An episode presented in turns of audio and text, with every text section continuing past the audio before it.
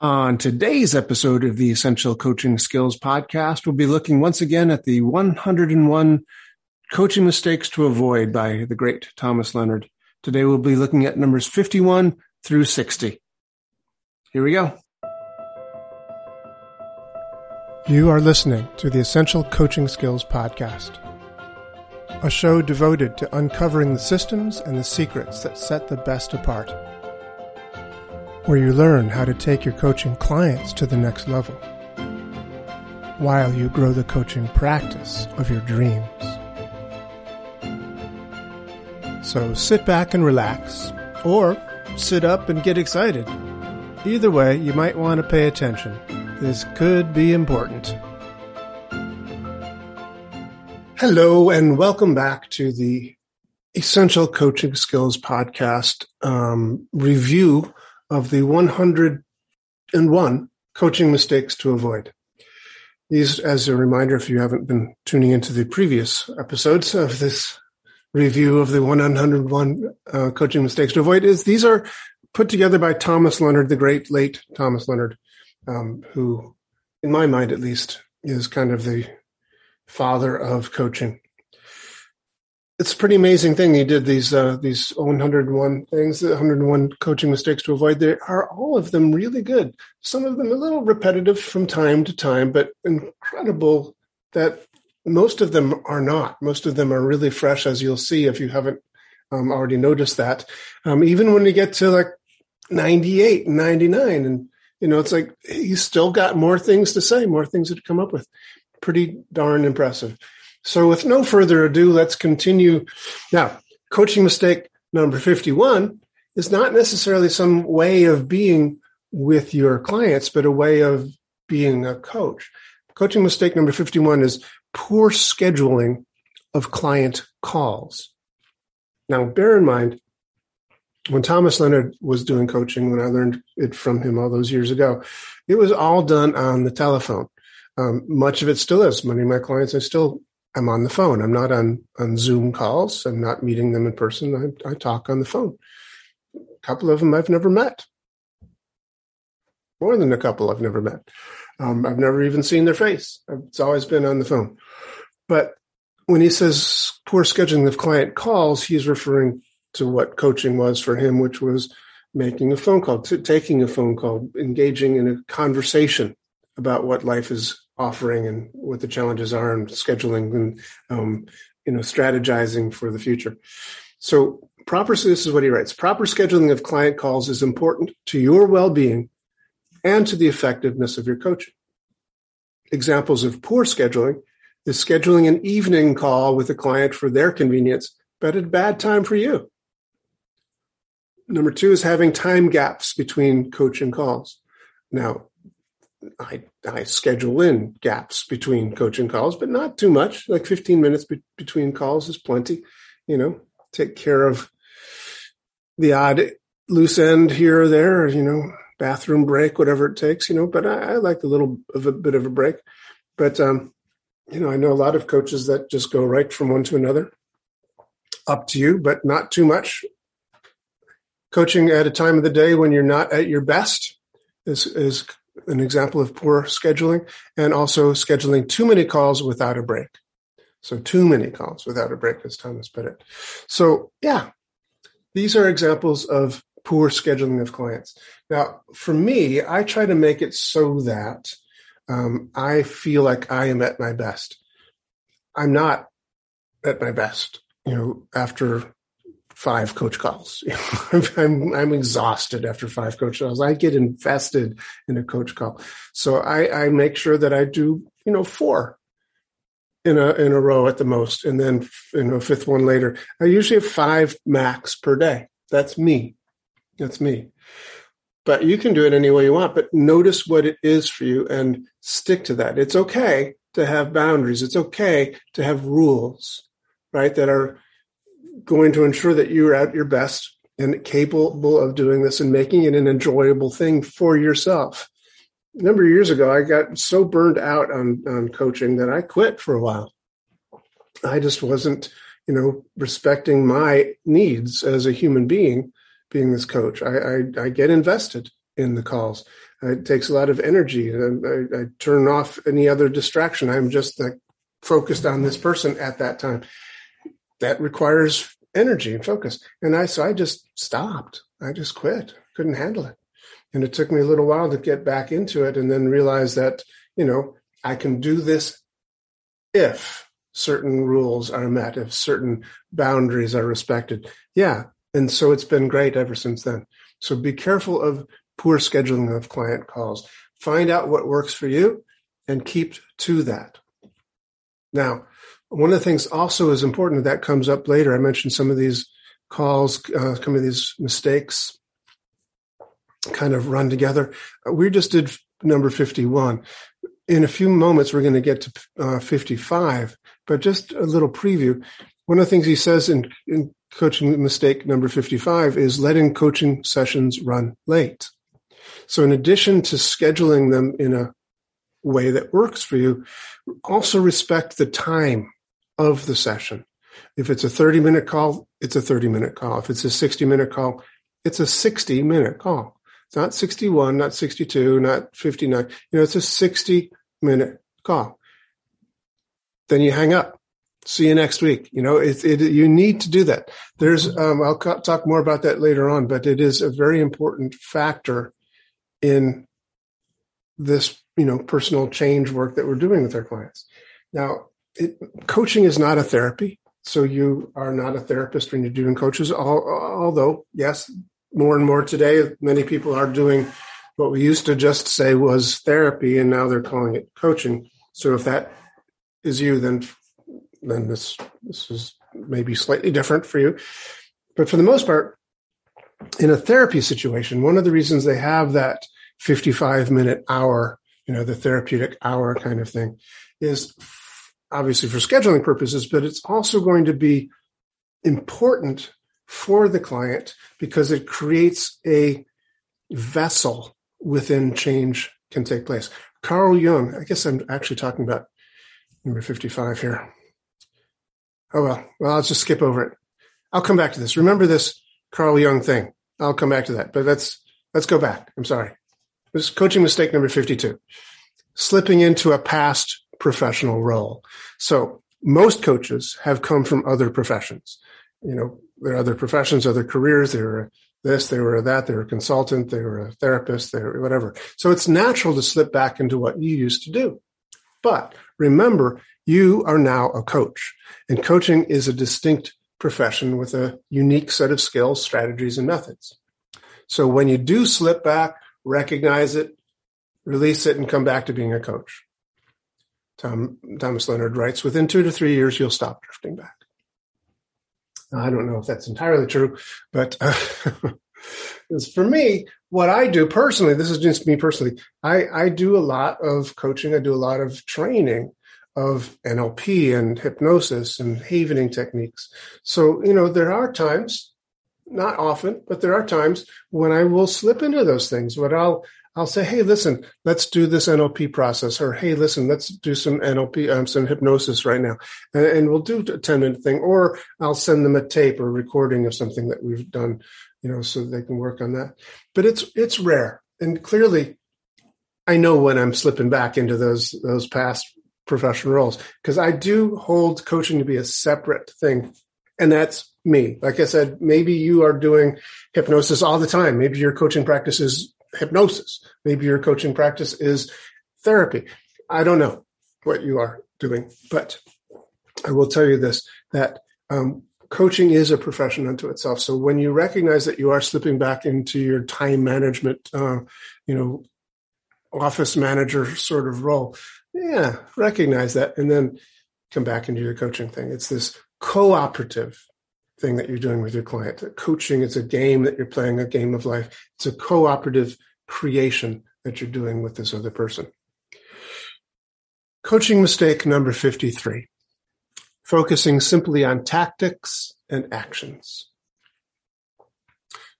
Thomas writes, getting the client into action is useful and tactical advice is immediately practical, but don't limit your coaching to short term solutions take the time to design or weave in number one, strategies, resource allocation, systems, Number two, positioning, education, prioritization, prioritization. Number three, simplification, internal shifts. Number four, new, better goals, skills training. You can work on background stuff, strategies, and foreground stuff, tactics concurrently. Now, to me, when I listen to this, when I read this um, mistake number 53, I'm also recognizing that Thomas kind of came from a, a, background. His background was from the Est world. He was um, when I talked to Dave, uh, the coach, coach Dave, about um, about Thomas's background. I, I learned something. I knew that he came from the Est background, but I, I thought he was a student of Werner Erhard's. It turned out that he was uh, Werner Erhard's accountant. If I remember what, what Coach Coach Dave was mentioning. So, but nevertheless, a lot of the sort of jargon, if you will, from the uh, forum, what became the forum, the EST training, has a lot lot to do with um, Thomas's way of thinking about things. So um, a distinction between strategies and tactics, as an example. Um, background stuff, strategies, foreground stuff, tactics. You know, what exactly does he mean by background, foreground? So I can only bring my own interpretations to specifically what he means by this coaching mistake number 53. And when I do that, um, what this means to me, this focusing simply on tactics and actions, it's it, it's useful to have those strategies. To me, it's it's kind of similar to uh, the metaphor of, of, of of having a car and needing to get that car um, in motion and taking that car to your destination. You know, how do you get to where you want to go in life? And that car is a vehicle to get there right? So some ways, uh, strategies and tactics might be, um, you know, what route are you going to drive this car?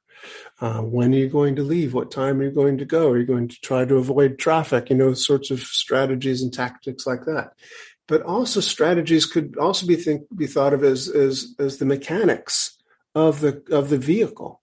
Like how do you make this thing actually run? You could also think of it as uh, motivation. What powers this thing? What what gives it gas? Lots of different ways you can look at how do you, you know, finally get from point A to point Z. How do you make this trip? How do you make this journey? How do you accomplish and achieve what you want in life? There's lots of different ways of doing that. We talked before about intrinsic and extrinsic motivation.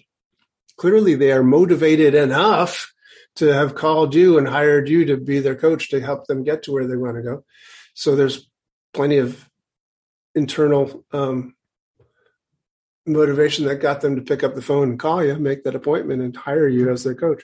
But sometimes there may be some other things lacking that requires you to help them sort out how to get this vehicle in motion what's stopping it? Why isn't it going? Is it a bad spark plug? Is it, you know, you're out of gas? You know, let's just check certain basics. You know, how's the battery? Let's figure this out. So what are the strategies? What are the tactics, tactics to help this go? All of that is very useful, but if you don't have the motivation, if you don't have the gas in the tank, it's not going to go. So focusing simply on what route you're going to take is not enough. What pathway you're going to go it, it's not enough. It's a whole thing. The person that you're talking to is a is a whole being, and there's lots of of of, of different um, parts that need to be addressed and uh, and fine tuned and get together as a, as part of the overall unit to make this happen. So don't just focus on tactics and actions, but see the whole person and find out how you can do that for them with them. Coaching mistake number 54, being passive with your clients. Now, before we talked about being directive or non-directive. Here, being passive with your client. Coaching is a lot more than reflective listening. Coaching is interactive, collaborative, and active. It's an active creating, sharing of ideas and strategies. Some coaches prefer a less directive approach. Others prefer a more directive approach. Others coach along the full spectrum, which is what I really endeavor to do and which Thomas recommends. Clients are paying for your opinions, reactions, thoughts, ideas, suggestions, questions, thinking, strategies. They're paying for all of that. They're paying for your being, your response. Share those, all of these. It's coaching. You're playing this game. You are being yourself. You are being you. They've hired you. It's not just a system of coaching. They want you. So it's more than just reflective listening. Oh, yeah, that's very interesting. Tell me more about that. It's more than reflective listening. Well, what I heard you say is this and that, and, you know, reflective listening. So um, what you're really saying is it's it's it's interactive, collaborative, and an active, creative sharing of ideas and strategies. So don't be too passive with your clients.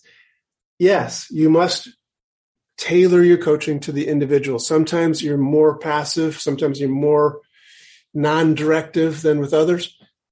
Just be careful, just be mindful that you don't want to be too much of any one of these things. And don't be afraid to let your light shine as well, as long as you're not, you know, getting in the way, not being too directive.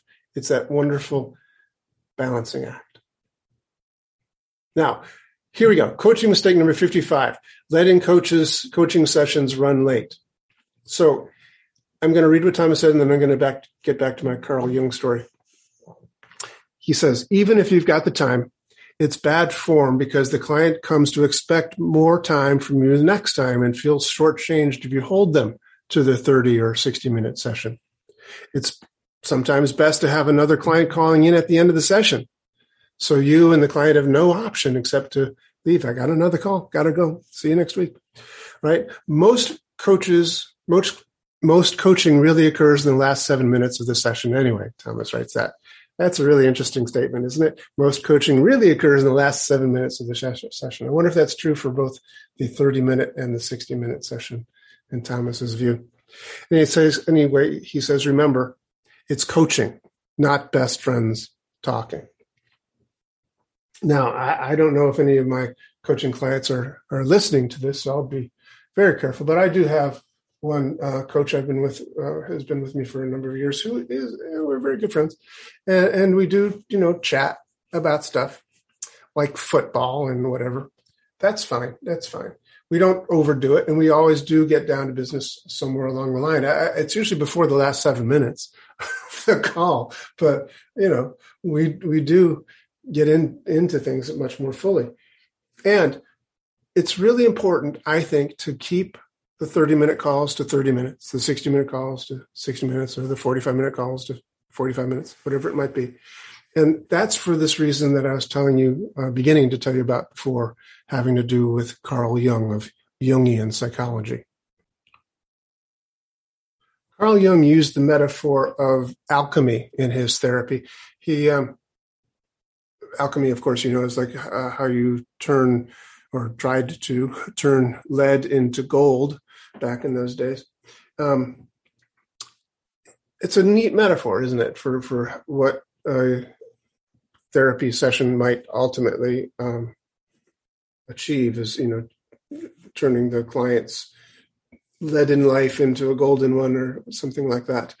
But in the science, if you will, of alchemy, that one is one of the things they had was a vessel in which they um, made this change take place, and they would put the lead and all the other ingredients into this vessel, and then they would heat it, and so they would put a top on the vessel, so like a pressure cooker kind of thing, and then they would heat it in this vessel. So that vessel was called a temenos, now, Carl Jung used that as a metaphor for the therapy session, the 45 or the 55 or whatever minute hour that therapeutic sessions often are, the therapeutic hour.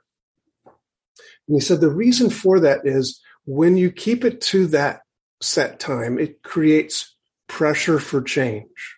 That part of the process is this pressure for change that takes place from the fact that you have you know, a set amount of time, 30 minutes, 45 minutes, whatever your coaching sessions are. Um, it's a set time. You don't go past there. So that why does it, why does coaching happen in the last seven minutes of the session, according to Thomas Leonard?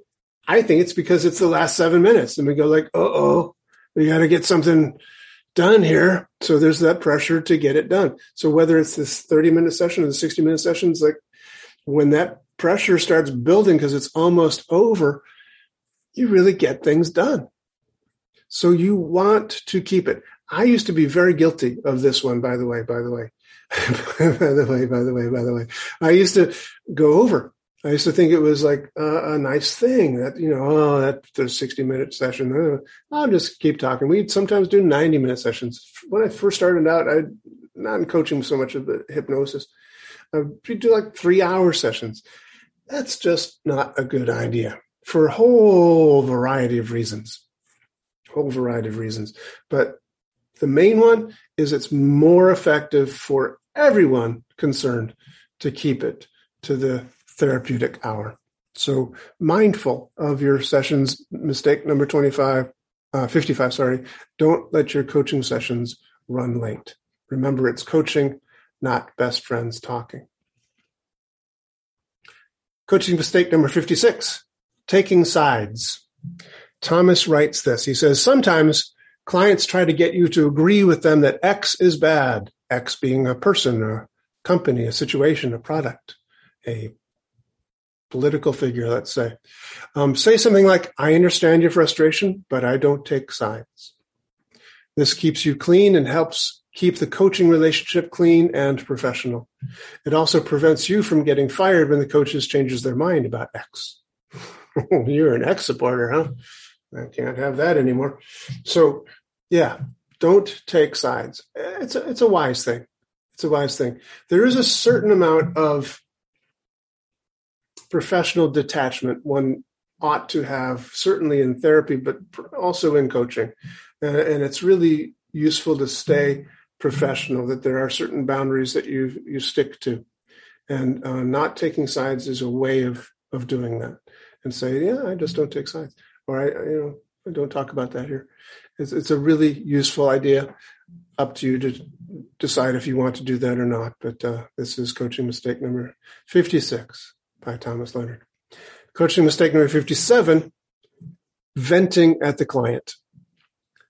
Thomas writes, if you find yourself venting your frustrations about the client to the client, the situation occurred because you have been improperly holding back from previous weeks or months. Stuff builds up. It's your responsibility to communicate everything that comes up as it comes up. One of the big things I've learned in my life um, so far is to do things and say things in the moment. You know, if I if I think about something, I say, okay, let's go do it. Let's get it done. The old saying, if you don't put off to tomorrow what you're willing to not get done at all, um, something like that. There's I've forgotten the old saying, but yeah, it's like that. You can Google it. You know what I'm talking about. But just do it now. And that includes saying things that you need to say to your client. It goes back to being directive, non-directive, you know, being honest, not directive. It's it's also, you know, not saying things, not taking sides. But if you find yourself venting your frustrations about the client to the client, it's because you didn't say anything earlier. You let things build up. Don't let things build up. It's an open, honest conversation. There may be limits. You don't take sides about certain things. There's certain boundaries. Yes, all that is true. But within the context of the coaching, you say things as they come up. You're clear, you're direct, you're honest. Compassionately and lovingly, but you're still direct and honest. That's coaching mistake number 57. Coaching mistake number 58 is getting emotionally invested in your client. Emotionally invested in your client. Thomas writes, it's one thing to care and, care about your client. It's quite another to get too close and have their goal problem become your goal problem, goal slash problem. You can maintain professional distance, yet be very, very caring, loving, and supportive. Coaches get emotionally invested because the client reminds them of them at that stage of their life or a similar situation, and you tend to want to protect the client from feeling the pain or making the same mistakes or messing up the opportunity. It's good that you feel that way. And don't get emotionally invested in your client. It's important that you don't. For you, obviously, I hope that's obvious, but also for the client. It's important that they figure this stuff out. Let me tell you a story. It's a not a true story, I don't think. Pretty sure it's a metaphor. It's a uh, it's a uh, metaphorical made up story. Anyway, it goes like this. There was a man, maybe it was a woman. I don't remember that part, but it was a person. I said man because I'm a man, but it probably was a woman. I don't know. Person walking through the woods and they saw a bird in a nest, a little little bird, baby bird, young young bird. But somebody had like tied all these threads, like a hundred different threads over the nest, and the bird couldn't get out of the nest, and it was struggling, struggling to get out of the nest. Stop me if I've told you this one before. And um, so this person, man or woman, uh, decided, oh, I'm going to help and and and shimmied up the tree and got uh, his or her sisters scissors, her sister's scissors out of their pocket and and snipped all those those strings so to set the bird free. Then the bird got up on the side of the nest and tried to fly and could and died because it fell down to the ground and got eaten by a cat or, or something like that. Maybe it had a happy ending. Maybe it, just, it limped away and but but the point is, those strings were there for the bird to get stronger. That each time it would struggle and snap one of the strings, snap one of the threads, it got a little stronger. And by the time it got through all 100 threads, it was strong enough to fly.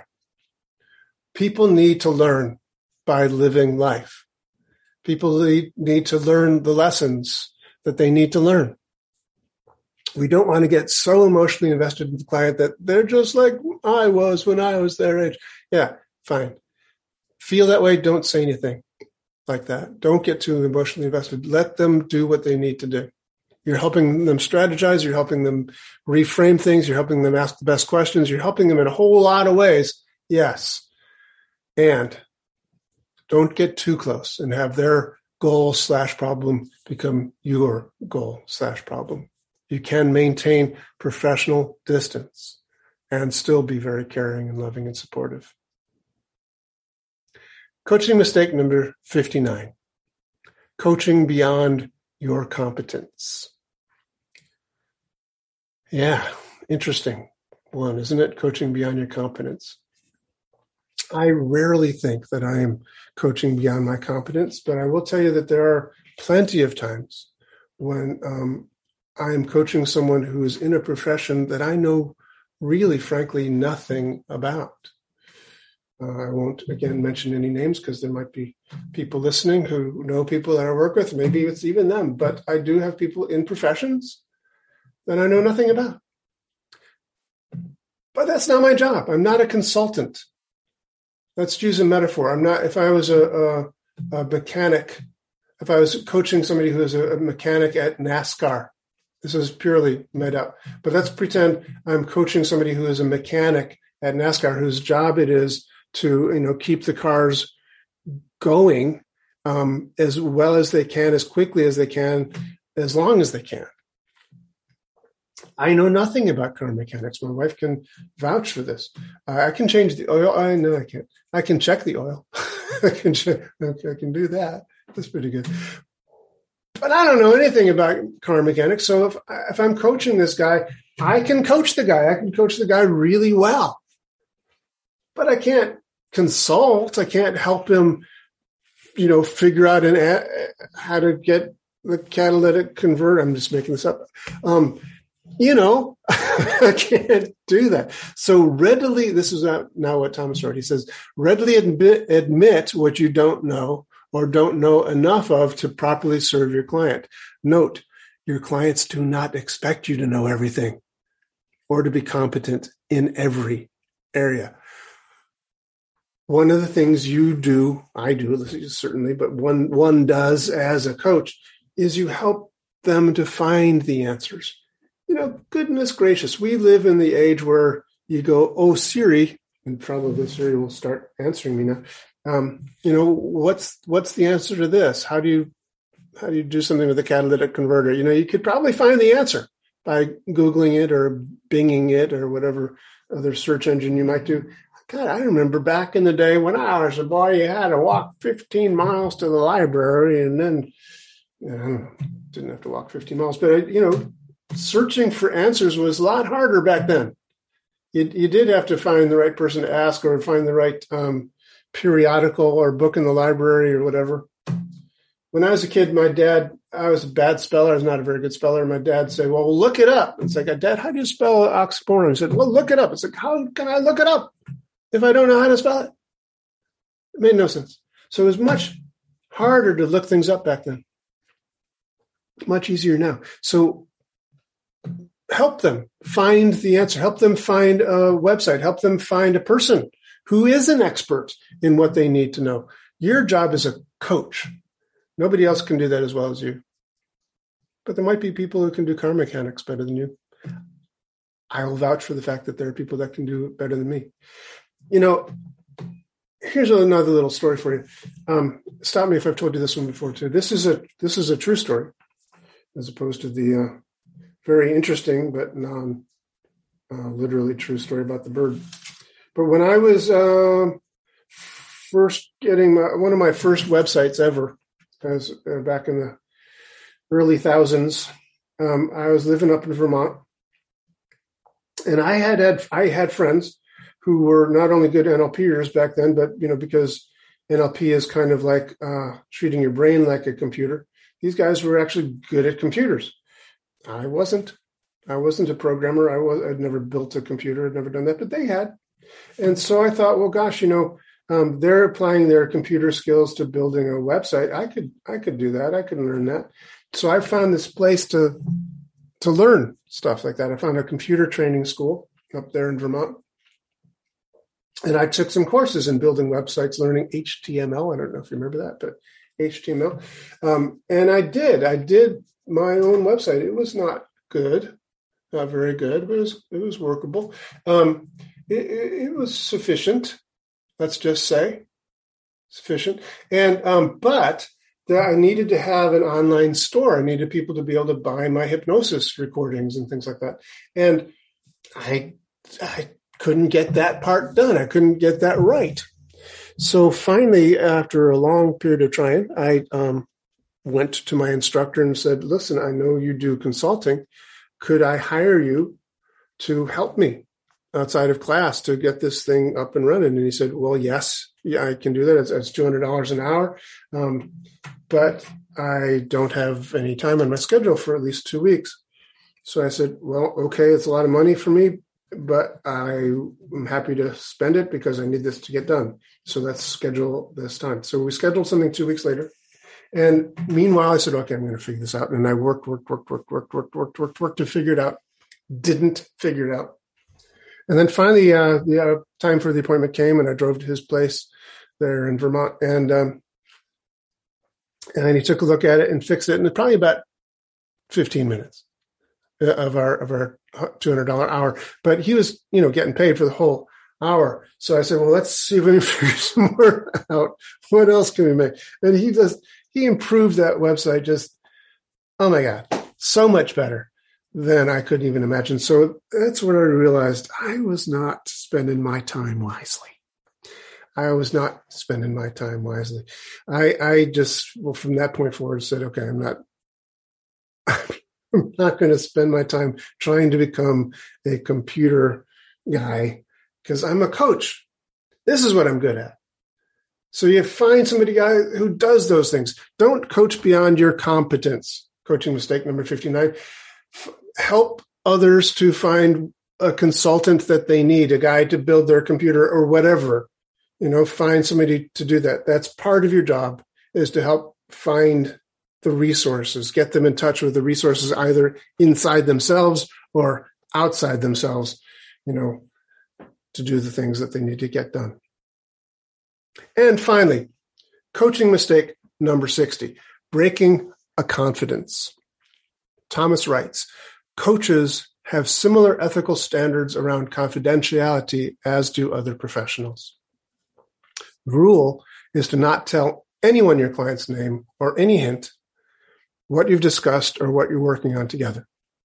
He writes, if you break a confidence, you can be sued. Include a discussion about confidentiality in your first session with a client or in your client forums. I have done that. I've I've written up a um, kind of introduction. Hi, my name's Doug. Um, coaching contract that I regularly send to my clients when we first decide to do this together. They need to sign it. They need to read it and sign it and send it back to me. It can be virtual, but it still needs to be at least virtually signed. I need to know that they read it. And part of what that says is that everything discussed in this session is between you and me. That's it. It's confidential. I will not divulge anything about it. So I do think this is an essential practice, an, an essential coaching skill to, you know, keep your confidence, confidentiality at all times in all situations. I don't actually know. I don't actually know if Thomas Leonard was right back there in 1999 or whenever it was that he wrote these things. Um, I don't know if you can be sued for breaking a confidence, but just don't do it. That doesn't need to be the deciding factor. Just keep it confidential. It's better for everybody for a lot of the same reasons as other things we've discussed today. The time thing, you know, we want to keep it to the 60 minutes or the 30 minutes.